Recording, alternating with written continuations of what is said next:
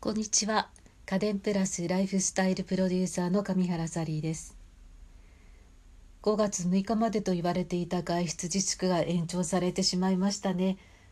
もともと5月いっぱいくらいまでは続けないと厳しいんじゃないかなと思っていたのでそんなに驚いてはいないんですけれどもあのこの間もお話をした92歳の父から電話がかかってきて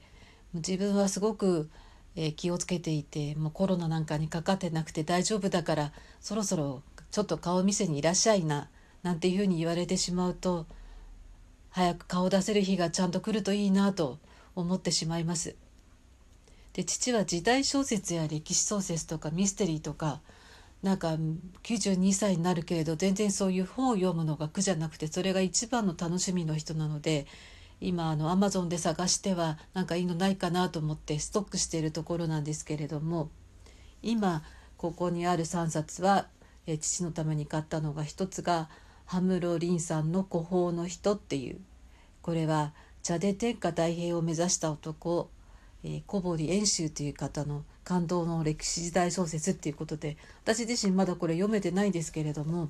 えー、父のところに持っていく前にぜひ読んで一緒に感想を言い合いたいなと思っています。あとはね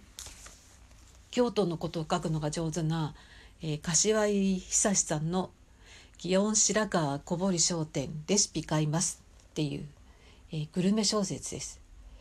父は足がちょっともう悪くてもうほとんど、えー、外に出かけていけることがないので少しでもこう日本中のというかいろいろなこう美味しいとこだけじゃなくてこう地域の様子みたいなものも書いてあるような本もいいかなと思って、えー、観光をしている気持ちにもなれるようなそうと思ってこの本を選んだんですけどもう一つはもう昔から好きな荻原宏さんの小説で「幸せになる100通りの方法」これはねだいぶ前にもう買って私も読んだことがあるんですけど、えー、くすって笑うところもありビターなところもあり短編小説が7つ入っているので、えー、ちょろちょろっと空いた時間に読めていいかなと思ってこちらを選んでます。あと父はねあの高田薫さんの「身を尽くし料理長」シリーズがすごく好きでこちらも全部読破しているんですけれどもこういう感じの何かおすすめの本があったら教えてくださると嬉しいなと思います。まあ私自身も本当に本読むのが大好きであのいつか、えー、本をたくさん持って大型客船に乗って世界の旅をしたいっていうのが夢だったんですけどもうこのコロナの騒ぎで船の旅が縁遠くなってしまってもうそういう意味でも少しでも安全安心の日が来て、えー、豪華じゃなくてもいいけど大きな客船でこう本と本を読みながら回る旅が本当にできる日が来るといいなと思っています。で嫌だ嫌だっていう話にはなっちゃうんですけど先日もお話ししたように在宅での仕事の日々の中でも新しいチャレンジをいろいろとしていて結構楽しんでいるんですけれども、えー、この間お話ししたスマホのアプリでの英会話レッスンにもますます熱が入ってきていて夜中になんかふと目が覚めた時になんか英語のフレーズが出てきてしまうぐらいに今頭の中が英語脳になってたりしています。まあ、もちろんまだまだ超入門編の話なんですけれども、まあ、それにしてもねフレーズとしては絶対合ってることを言ってるはずなのに発音が悪くて却下されてしまうことがあるとちょっと落ち込みます。あのもともと私自身は英文科卒で英語得意だったはずなのにもう30年以上話してないとこんな風になっちゃうんだなってもう反省しきりで。もうレッスンを続けて正しい発音を体にもう一回刻み込まないとダメなんだなと思って頑張りたいと思います。なんか初心に戻っての50の手習いならぬ57の手習い頑張らないとと思います。その他ハマっているのがこちらも自己流でずっと続けてきたヨガなんですけれどあのポップインアラジンっていうプロジェクター付きの LED シーリングライトがあるんですけどねこれであの壁にヨガのレッスンを照らしてでこれを見ながらやるのがすごい分かりやすくて楽しいなっていうことでハマっているんです。あのスマホのアプリでもヨガのレッスンとかいろいろあって私もやってみたことあるんですけど何分にも画面が小さいので目で確認しづらくてこれでいいかな合ってるかなっていうところがあるんですけどあのプロジェクターだと大きく映してくれるのでもうであの等身大っていうと大きさなんですけれどあのすごく分かりやすくてこれはいいと思ってあの毎日のように毎晩のようにやっています。我が家はこのポップインアラジンのあの LED のシーリングライトをなんと玄関に設置してあって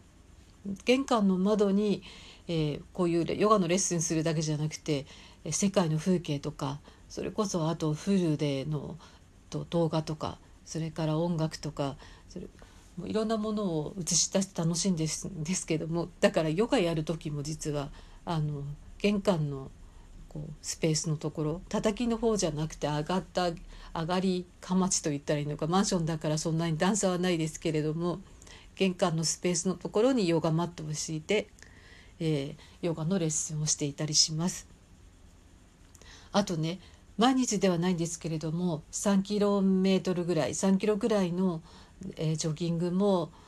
この1ヶ月ぐらいで、えー、するようになりました。やっぱりずっとこもってるとさすがに、えー、歩くのもこともしないとっていうことで、え、だんだん歩いてるはずが思わず走り出してしまってこれはいいと思って、え、ジョギングを始めたんですけれども呼気が激しくなってこうマスクをしないといけないという話が今問題になってたりするので私もあの山中教授が勧めていたバフっていうのを、え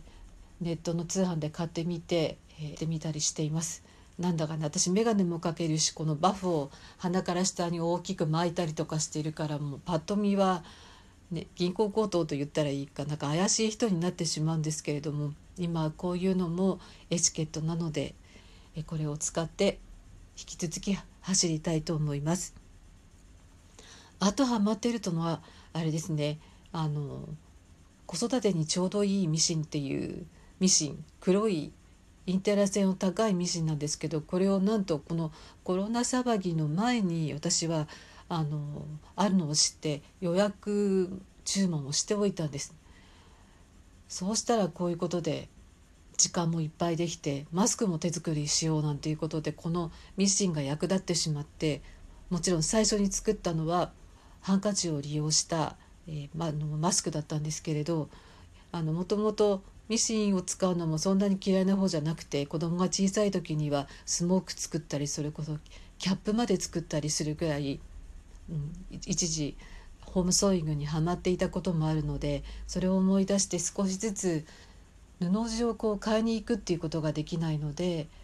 カーテンとかそれからシーツのとかそれから何あの手作りした時の歯切れだったりっていうのそういうのを組み合わせて最初はあのミトンを作ったり鍋鍋つかみですね。作ったりあとは鍋敷きだったりあとは、えー、ティッシュケースのカバー作ったりそれから大きなシーツを利用して、えー、ホテルサイズの枕のカバーを作ったりみたいに何て言うのかただただホームソーイングをするというだけじゃなくて今まであった布地を生き返らせるリメイクができるのが楽しいなと思って作っています。こんな風になんか日々の暮らしの中に新しい発見がいろいろあってあのあっという間に一日が過ぎてしまうので何にも暇を持て余すっていうことはないしもちろんえ原稿を書いたりえ Zoom での取材を受けたりしたりみたいなこともあるのでなんか前より一日が終わるのが早いような気さえしますだから決して悪いことばかりじゃなくて新しい発見があるのだから今のなんか特別に思えるこの時間を大事にしなくちゃいけないのかなそんな風にも思います今日は